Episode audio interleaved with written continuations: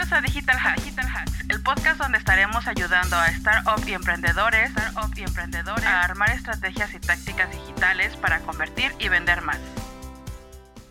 Hola a todos, bienvenidos a este quinceavo episodio de Digital Hacks por Adel. Mi nombre es Eli y hoy me acompaña al micrófono mi compañera Adri. Hoy tenemos a una invitada especial. Ella es una creadora de proyectos con alma y propósito. Nació en Venezuela, estudió periodismo en Caracas y diseño de modas en Buenos Aires. Es fundadora de Bomtea, colectivo diseño mexicano y Siki.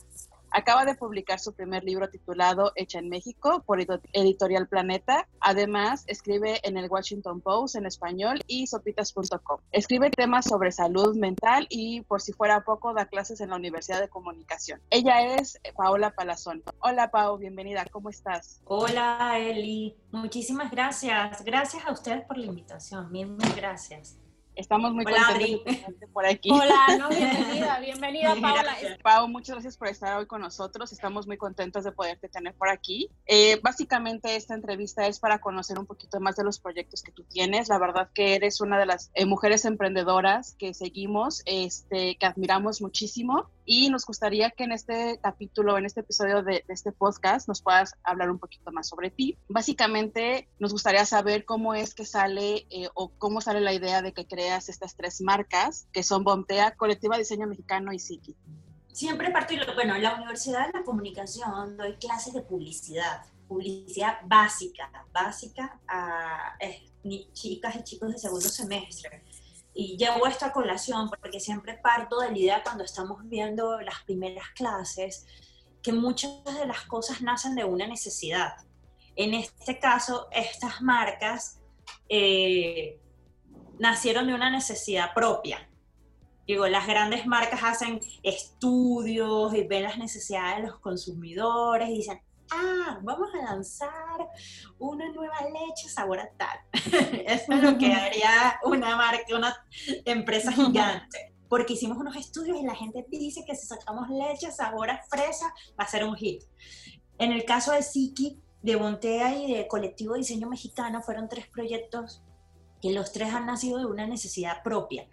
Eh, en el caso de Psiqui, que es un proyecto muy enfocado a la promoción y a la consultoría en temas de salud mental, eh, nació un poco, yo sufrí depresión postparto después de que nació mi hijo, eh, con, una, con mi compañera que es Mafer Olvera, ambas estuvimos embarazadas prácticamente al mismo tiempo, teníamos como cuatro semanas de diferencia de fechas de parto, nada, o sea, nada de diferencia. Nuestros niños se llevan, bueno, mi hijo decidió adelantarse un poco más y nacer antes, eh, pero se llevan semanas de diferencia. Eh, y ambas sufrimos depresión postparto y cuando hablamos del tema abiertamente entre las dos, sentimos justo la necesidad de, que, de tener espacios de información. O sea, la gente no habla de estos temas. Eh, ambas además creo que cuando nos interesa algo somos muy clavadas y empezamos como justo a clavarnos y a leer eh, muchísimo y investigar. Eh, y ahí nos dimos cuenta de lo importante que era este tema. Eh, en, mi, en, en, mi, caso particular, por ejemplo, mi médico nunca me habló de que esto podía pasar, por ejemplo. Y ese era un cuestionamiento que cuando ocurrió dije, bueno, pero... Y cuando empecé a investigar dije, esto puede ocurrir desde los seis meses de gestación hasta los dos años de que, después de que naciera, el, desde que nazca el bebé o la bebé, ¿por qué no te hablan desde, desde que estás embarazada, de que esta es una posibilidad? Eh, porque además eh, los gobiernos no hablan de estos temas porque un poco en la investigación también llegamos a 6 de cada 10 mujeres en Latinoamérica sufren de depresión postparto, eh, solo 3 se atienden. Eh, en Latinoamérica además tiene todo un tema social de cómo te vas a sentir mal, si acabas de ser madre, te acabas de realizar en la vida. Entonces, bueno, no se habla de esto, porque sentirse mal siendo madre está mal visto. Eh, y adicional a esto, esto nos llevó a esta investigación a, a caer en algo. La mayoría de las personas que se suicidan en el mundo, que son una persona cada 40 segundos, está entre los 12 y los 29 años. Está comprobado que esas conductas de riesgo, incluyendo adicciones, tienen que ver con traumas en la primera infancia, que va de 0 a los 7 años. Entonces, sí, mamá está bien, bebé está bien. Y eso es algo que eso sí se dice. Y si bebé está bien, familia está bien. Y si familia está bien, en esta estructura en la que vivimos, donde la familia es el núcleo de la sociedad, eh, pues sociedad está bien. Entonces ahí fue que caímos en cuenta de que esta es la punta del iceberg del bienestar social. Y nadie está hablando de eso. Entonces, bueno, sí que nació de una necesidad de nosotras de hablar de esto, porque lo padecimos y de una preocupación genuina de decir, bueno, a ver, ¿cuántos niños nacen en, Latinoamérica? Y de esos niños, el 60% sus madres sufren depresión postparto. Entonces, hay la posibilidad de que 60% de los nacimientos en Latinoamérica, cuando sean adolescentes, caigan en conductas de riesgo. Entonces, eso es lo que nosotros queremos para nuestras hijas y hijos. No, ¿Alguien está haciendo algo? No. Entonces, bueno, vamos a hacerlo nosotras. Sí que luego evolucionó mucho eh, eh, a raíz sobre todo de la pandemia. Eh, nosotras muy en un inicio sí estábamos hablando mucho del bienestar emocional materno-infantil, muy basadas en esto, en el futuro. pero con la pandemia nos dimos cuenta que teníamos que hablarle a todo el mundo, que el tema de salud mental era un tema importante para todas, hombres, mujeres, madres, niños, todo. Entonces, por eso lanzamos una iniciativa hace un par de semanas que se llama Hoy va por ti, eh, que lo que está haciendo es convocando a profesionales de la salud mental, psicólogos, psiquiatras, psicólogos infantiles, o sea, psiquiatría, psicología infantil, psicología, neurología, eh, tanatología, que en este momento es súper importante, llevamos casi 100.000 personas muertas, o ya superamos los 100.000, según yo anoche creo, eh, en México terapias alternativas a que donen eh, horas a la semana para atender a la gente de manera gratuita. Y a partir del 9 de noviembre, eh, la gente puede acceder a esos datos y eh, hacer sus citas con estos especialistas. Em, y bueno, Bontea nació un poco también de una necesidad, de una necesidad de conseguir espacios donde sentirnos cómodas,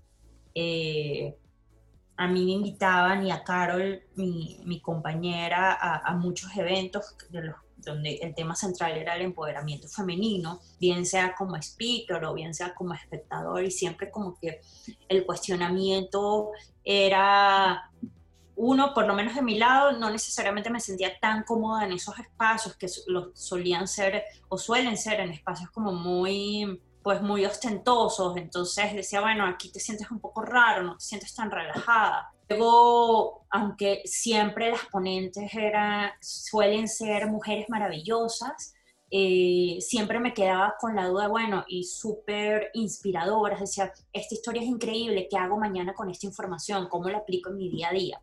Y luego, el tercer cuestionamiento era un poco de todas estas plataformas, o la gran mayoría están enfocadas a que el empoderamiento femenino está basado en el éxito profesional. Entonces, a ver, sí, o sea, hace 20 años, 30 años, a lo mejor era imposible pensar que una mujer estuviese a la cabeza de un organismo como el Fondo Monetario Internacional, por ejemplo. Pero llega un punto y dices, bueno, pero es que el que yo sea CEO, directora, lo que sea de un lugar, va a definir mi empoderamiento como mujer. O sea, no.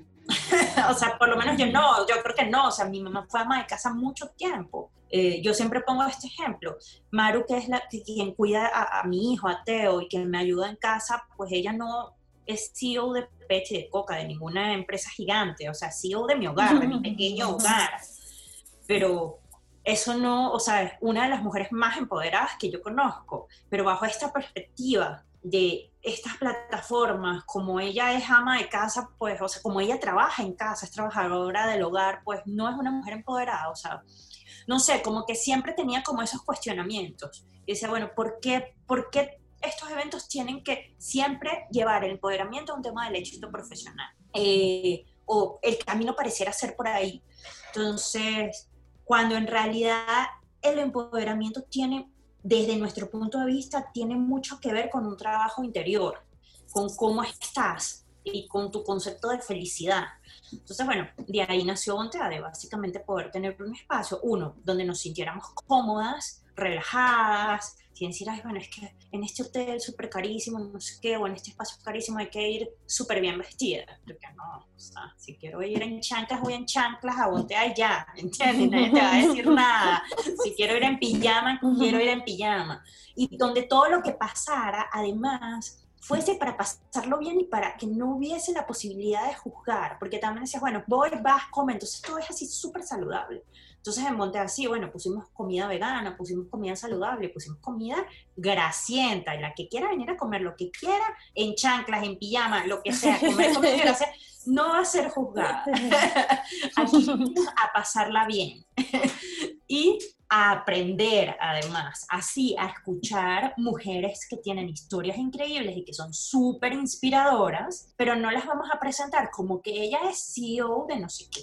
Desde los cinco años ella, no sé, por decirles cualquier, desde los 10 años emprendió ya, esto, es increíble, eso es increíble, es verdad. Y es maravilloso que las mujeres hoy en día ocupen esos espacios que antes no ocupábamos y no existía esa posibilidad pero tenemos muchas cosas más que decir aparte de lo que hemos logrado profesionalmente. Y tenemos muchas cosas que enseñarle a otras mujeres aparte de lo que hemos logrado en nuestros ámbitos profesionales, porque el ámbito profesional es una parte de nuestra vida, no es toda nuestra vida. Entonces, bueno, un poco por eso nace Bontea como la necesidad de decir, es que yo quiero ir a un evento donde me sienta bien, la pase bien, invita a mis amigas, comamos lo que nos dé la gana, vayamos vestidas como nos dé la gana y aprendamos, nos llevamos, nos llevamos algo para trabajar en casa. Eh, y bueno, y colectivo nace un poco también de esa idea, eh, la moda como narrativa cultural y social e histórica, eh, a mí siempre me pareció muy interesante, más allá de de eso trata un poco el libro también, más allá como de ese, pues esa imagen como tan aspiracional que siempre ha tenido, o esa imagen de tan inalcanzable y superficial. En realidad la indumentaria tiene una función importantísima. Eh, en términos funcionales, pues nos cubre el frío, eh, tiene una función importante y luego en términos de narrativa social y de historia es importantísimo. Hay momentos de la historia de la humanidad que se definen por la vestimenta. Hay momentos, por lo menos, en, los mismos, en el mismo tema feminista. En el momento en que las mujeres decidieron usar pantalones, o sea, decidieron usar una prenda, una prenda. Muchas cosas cambiaron en términos sociales y en términos históricos. O sea, fue un momento importante para la mujer, usar pantalones, quitarse la falda y usar pantalones. Eh, el hecho de que las mujeres utilizaran esos armatostes enormes en las caderas, decía algo, era, hablaba de la fertilidad, o sea, hablaba de muchas cosas. Entonces, históricamente, eh, la moda tiene, ha jugado una narrativa importante, o sea, bueno, hasta en la religión. O sea, tú puedes reconocer a una persona por las prendas que tiene puestas. Eh, en las protestas, a ver, el pañuelo verde eh, ha sido una prenda, el pañuelo verde es una prenda, básicamente, que ha sido adoptada por un movimiento entero. Entonces, como que todo ha salido de la necesidad, el tema de, de, colectivo también ha sido una necesidad de que más gente conozca proyectos locales que están haciendo cosas maravillosas, a veces Dani y yo me acuerdo que, eh, porque trabajamos juntos y ahí nos conocimos, teníamos discusiones con nuestros compañeros y compañeros de trabajo y decía, ¿cómo? ¿Cómo no conoces este proyecto? ¿Por qué prefieres comprar en el centro comercial esta marca Tata que este proyecto que es maravilloso, que no hay un millón de réplicas, que te va a durar más? Eh, o sea, y decimos, pero claro, es que la gente no, hasta que no lo pruebe, no va a entender de lo que estamos hablando nosotros. Y por eso dijimos, bueno, entonces hay que hacer algo para que la gente cuando nos escucha no diga esto es fastidioso, sino que diga, ah, les haga sentido, claro, que tienen razón, nos dura más, nos gusta, estamos apoyando al comercio local, al talento local. Y bueno, esa puede ser la respuesta. Salen, las tres proyectos salen de una necesidad puntual. Eh, y creo que lo que une a esos tres proyectos es la necesidad de decir algo también y de conseguir espacios, conseguir espacios para comunicar algo. Increíble, ya ni para agregar más, que dijiste todo, y muy concreto. Eh, la siguiente pregunta que te queremos hacer es, ¿cuál ha sido el mayor reto al que te has enfrentado en, al momento de desarrollar estos proyectos? Sobre todo tú que no eres de México y que has venido aquí y has, has hecho tantas cosas que a mí me impresionan. Creo que te has de haber enfrentado a varios. no sé si han sido como retos como tal. Eh, yo creo que al principio a lo mejor es como que la gente entienda lo que estás tratando de decir y como que entienda si lo que, el, el discurso que traes y la narrativa que traes. Pero yo creo que en el fondo han sido como una oportunidad más que retos, porque creo que si, si lo tienes claro y hablas desde la honestidad, en los tres casos han sido como muy entendidos. Sea, como que no ha habido esa barrera. A lo mejor, bueno, te toca explicar cuando arrancas cada cosa, oye, bueno, es que yo sufrí depresión postparto, es que fíjate que 6 de cada 10 mujeres, es que fíjate que la mayoría de la gente que se suicida en el mundo. Entonces, como cuando empiezas como a contar, creo que eh, ahí se abre la oportunidad, pero a lo mejor el empezar a tocar puertas de cero en cada uno de los sectores pudiese ser un reto eh, inicial, pero yo honestamente creo que todo ha sido más bien oportunidades, que los mismos retos de empezar a tocar puertas, pero en la medida en la que estás contando tu historia y estás contando la historia que quieres eh, contarle a la gente y que la gente sepa, eh, se han abierto muchísimas puertas. Eso ha pasado con los tres proyectos. Eh, Siki es muy nuevo, eh, y Bontea también, em, pero nos ha pasado igual, o sea, a lo mejor los inicios era como que, bueno, el primer año, eh, que fue el primer año de ambos el año pasado, fue un poco empezar como todo, a tocar puertas, a contar, eh, pero una vez que vas ganando ciertas batallitas, como que eso funciona. O sea, yo podría decir hoy con Siki que si nosotros que es un tema tabú, es el tema más tabú de los tres, hablar de salud mental. Eh, si nosotros no hubiésemos sido tan insistentes a finales del año pasado a empezar a trabajar con el Senado de la República para la reforma de la ley de salud eh, y la reforma de la ley federal de educación y la ley de salud no se hubiese subido, a lo mejor hubiese, el camino hubiese sido, se, salió, se subió ya una primera parte de esa iniciativa al Pleno del Senado, eh, hubiese sido un poco más difícil. O sea, como que a la gente cuando le dices, bueno, es que ya el Senado nos hizo caso. Digo, no, no, se ha reforzado, no se ha reformado aún el artículo 61 de la Ley Federal de Salud, que es lo que queremos. Eh, pero bueno, ya nos aceptaron una iniciativa, ya se subió una parte. O sea, como que a la gente le hace un poquito más de sentido. Eh, yo creo que ahí el principal reto más bien ha sido como quitarnos las ideas de que ciertas cosas no se pueden. O sea, empezar a quitarnos esas ideas de, ah, vas a reformar la ley de salud. Ay, no, pero ¿quién te va a hacer caso? No, si me van a hacer caso. Hola, oye, ¿sabes que seis de cada diez mujeres y repetir ese discurso?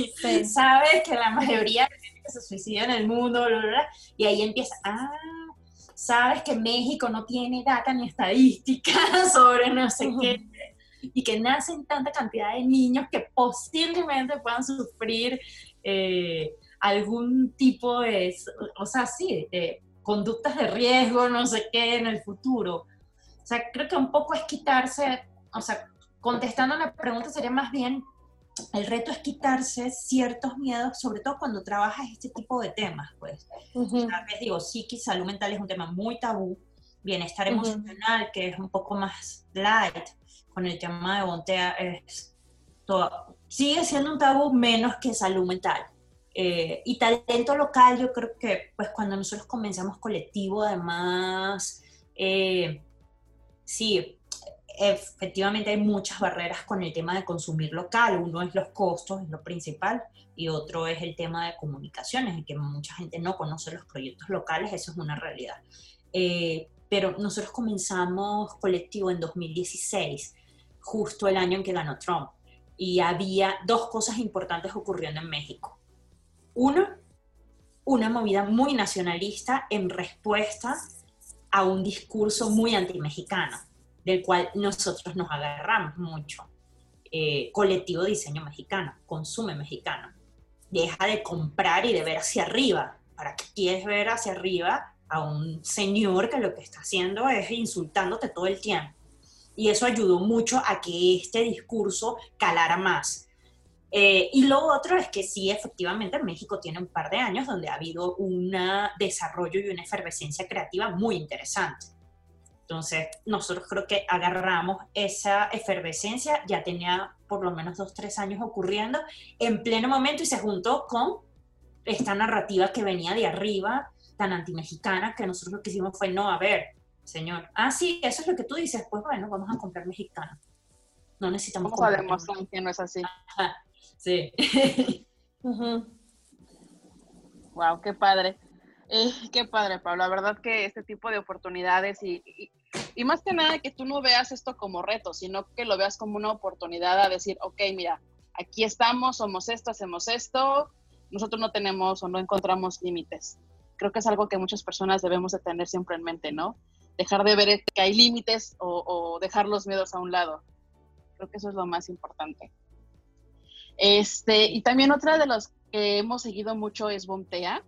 Eh, la primera edición que tuvo, que fue hace unos meses, fue un éxito. Vimos que hubo mucha gente participando. De hecho, yo fui una de las personas que participó.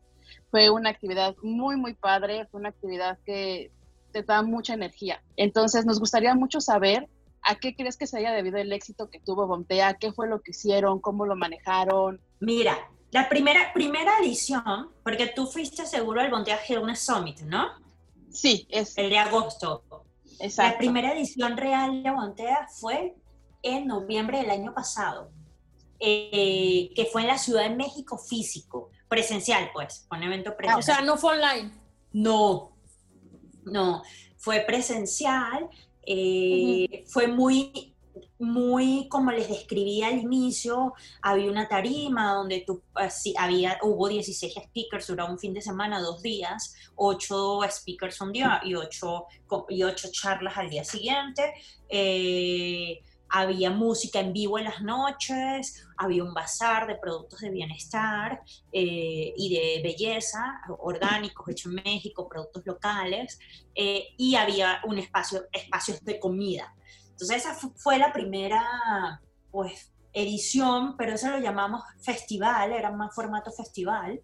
Em, bueno, nosotros esperábamos 1.500 personas, al final fueron 3.600, que fue lo que nos hizo nosotros replantearnos un poco la idea de este proyecto, porque pues nosotros, digo, aunque sí, sí era un proyecto que nos emocionaba, todavía no sabíamos si iba a ser un proyecto con el que, que iba, o sea, que, cuál iba a ser la continuidad de ese proyecto. O sea, lo hicimos como, bueno, probemos a ver qué pasa, a ver si a la gente le gusta, cómo funciona. Eh, y bueno, le fue muy bien. Nosotros teníamos planeado para 2020 seis eventos. A raíz de cuando nosotros cerramos ese evento, que vimos la cantidad de gente que fue, dijimos, ¿Eh? ¿qué pasó? o, sea, o sea, sí, a la gente sí le gustó. Hay que repetirlo.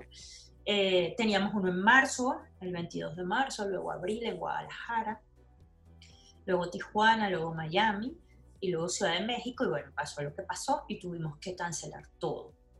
Eh, cuando tuvimos que cancelar todo, y que fue unos días antes de que eh, el canciller de México decretara el, resguardo, la cuarentena, pues bueno, en ese momento no sabíamos mucho qué hacer.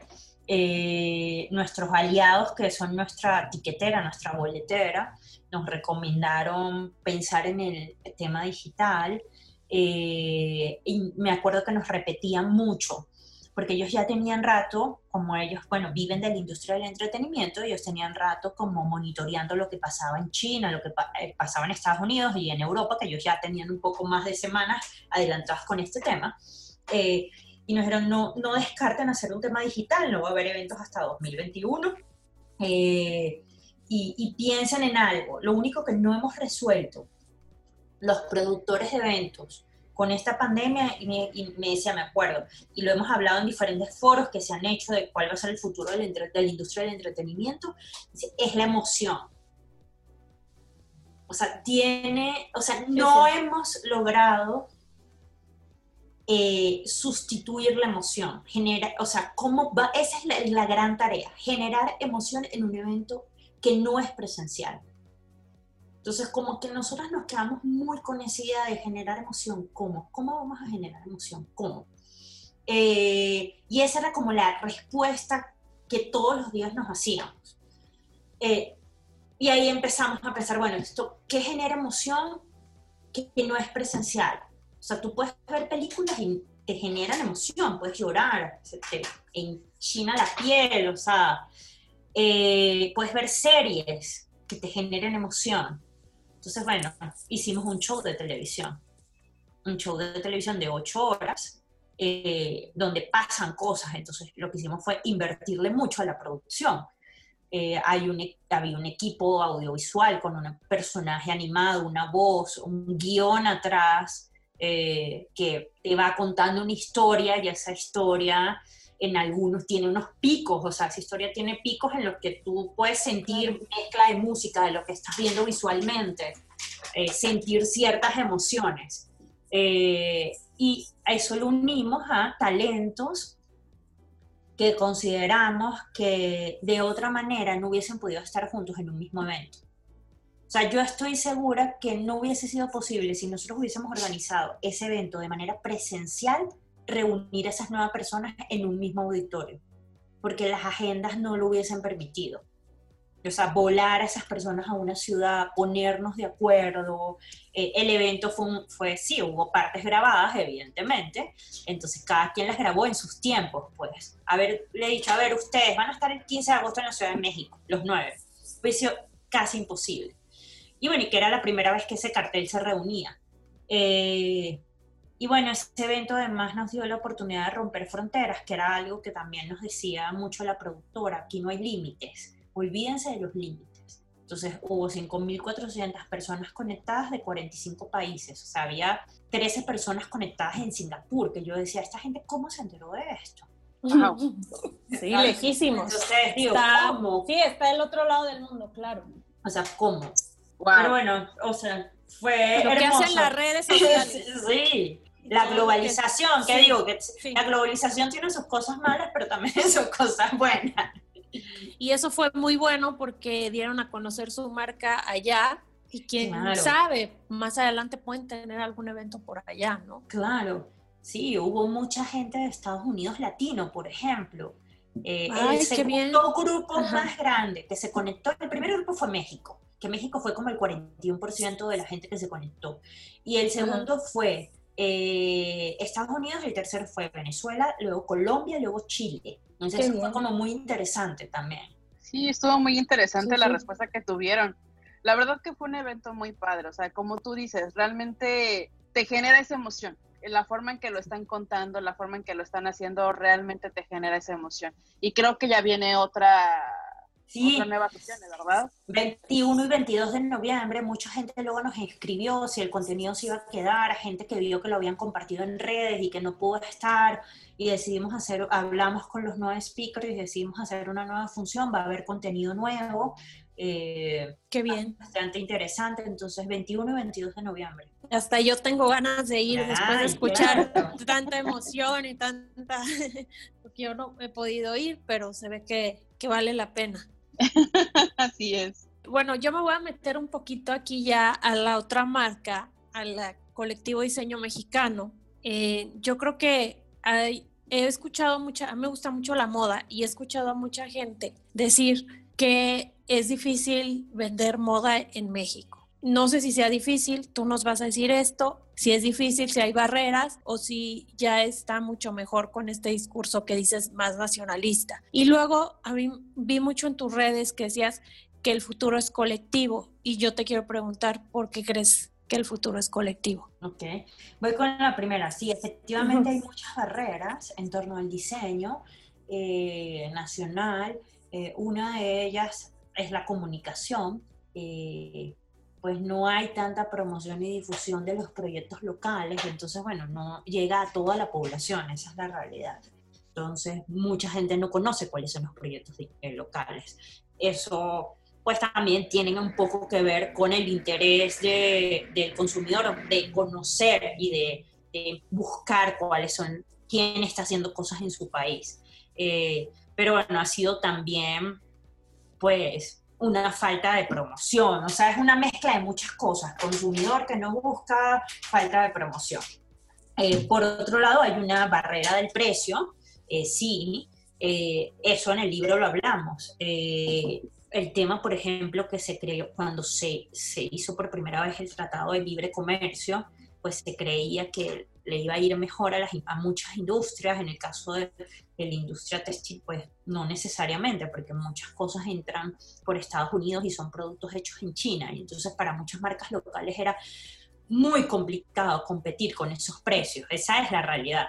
Entonces, eh, hay una barrera de comunicación, hay una barrera de precios. Yo creo que en los últimos años se ha abierto que el consumidor local ha buscado más eh, estar en esto. Falta, falta un montón. También algo importante que, que es lo que, lo que hablamos en el libro. El, libro está enfocado más a, la moda de autor, eh, al diseño de autor.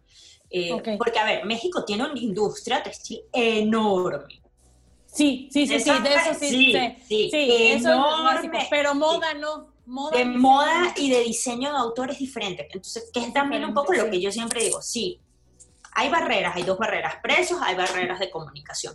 Pero aquí hay que entender algo, la industria de la moda de autor en México es muy reciente y es lo que habla el libro, por eso el libro cuenta 20 años. Y es muy reciente por varias cosas. Uno, eh, la profesionalización de la industria de la moda en México es reciente. La carrera de diseño de modas no tiene ni 20 años. Entonces tú no puedes hablar de una industria si no tienes profesionalización. Empezando por ahí.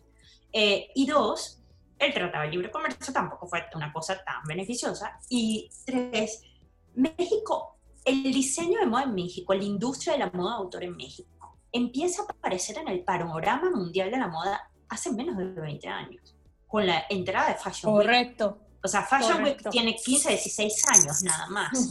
Entonces, y ahí es cuando tú estás en, no sé, en, en, París, en Milán, y ves, y estás metido en este mundo, y abres el calendario global de la moda y dices, ah, mira, México. Pero eso tiene solo 15 años. ¿Entiendes? Sí, no, no, no, es que es súper reciente. Tiene que haber un proceso y una evolución que no hemos tenido, o sea, que está en este momento ocurriendo. Entonces yo creo que en un par de años vamos a empezar a ver cambios. Eh, hoy en día hay varias universidades que ya dan la carrera, hay universidades que están dando cursos de educación y, que están dando educación continua, eh, porque una mm, cosa es la carrera y otra son las, las especializaciones. Entonces, digo, es muy reciente. Yo me acuerdo que hablamos con, para el libro con eh, con Cintia, que es de la Ibero, eh, está en la coordinación de la carrera de moda, o sea, y en ese momento nos contaba, es que apenas llevamos como dos generaciones de graduados, dos, tres generaciones, nada. O sea, nada, esa es la realidad. O sea, entonces hay que darle su proceso. Eh, y sobre el futuro es colectivo, pues, o sea, al final todos estos proyectos que he desarrollado los he desarrollado de manera colectiva, con gente que, que cree en lo mismo, o sea, hay una cosa, que es un ejercicio como muy básico de, bueno, tú pones un palito y lo rompes. Tú pones 20 palitos y va a ser más difícil que lo rompas, necesitas más fuerza, ¿entiendes? No, no, no, sí, tienes toda la razón. Entonces digo, no es lo mismo que yo me pare a gritar mi verdad, mi narrativa y mi discurso y mi historia. Solita. Sola, van a ser la loca. ¿A qué? sí, no, no, no, sí y, y, bueno, yo creo que la pandemia nos dio también como otro, pues sí, o sea, vino a reforzar esto. Hay mucha gente allá afuera que está trabajando eh, todos los días para que todos estemos, todas y todos estemos bien. Los que tenemos el privilegio de estar en casa, tenemos que corresponderle a esa gente. Entonces... Estoy totalmente de acuerdo. Entonces digo, el futuro tiene que ser colectivo o no será básicamente. Si nosotros seguimos trabajando y pensando de manera individual, pues sí, posiblemente lleguemos a algún lado, pero nos va a costar más tiempo y nos daremos más golpes. Sí, totalmente de acuerdo contigo, Pau. Y bueno, ya para cerrar este episodio de, Digital Hacks, ¿Qué consejo les darías para esas personas que están empezando sus proyectos en estos momentos? Empezar. Ajá, ¿cómo? No, pero ¿cómo, más que nada, cómo pueden empezar a posicionar sus marcas? Claro, contando, siendo muy honestos y contando su historia de por qué están haciendo esas cosas. O sea, por qué estás lanzando este proyecto, qué es lo que quieres, qué es lo que quieres lograr para ti, qué es lo que quieres lograr para tu comunidad, para la sociedad, o sea, por qué creo que esas son las cosas que realmente conectan con, las, con los demás. El contar, eh, más que decirte, ah, hola, toma, yo hago esto.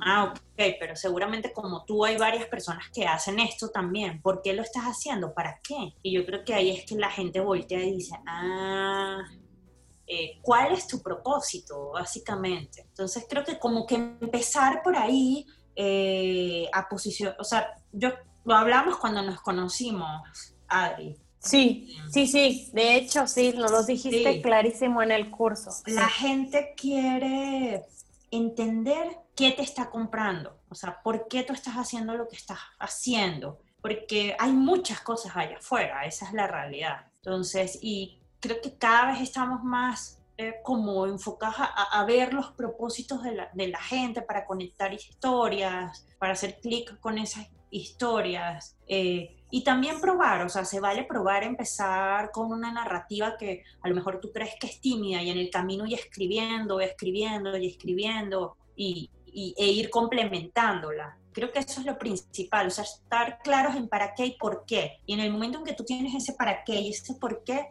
creo que puedes empezar a posicionar un proyecto. Perfecto, Pau. Pues muchísimas gracias. La verdad que ha sido un gusto tenerte aquí con nosotros. Ha sido muy entretenido eh, conversar contigo. Este... No, gracias a ustedes. Sí, cada día aprendo más de ti.